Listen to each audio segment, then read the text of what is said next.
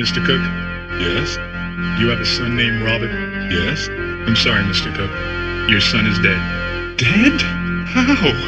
He died of an overdose. Mr. Kirk, Yes? I'm sorry, Mr. Kirk. Your son is dead.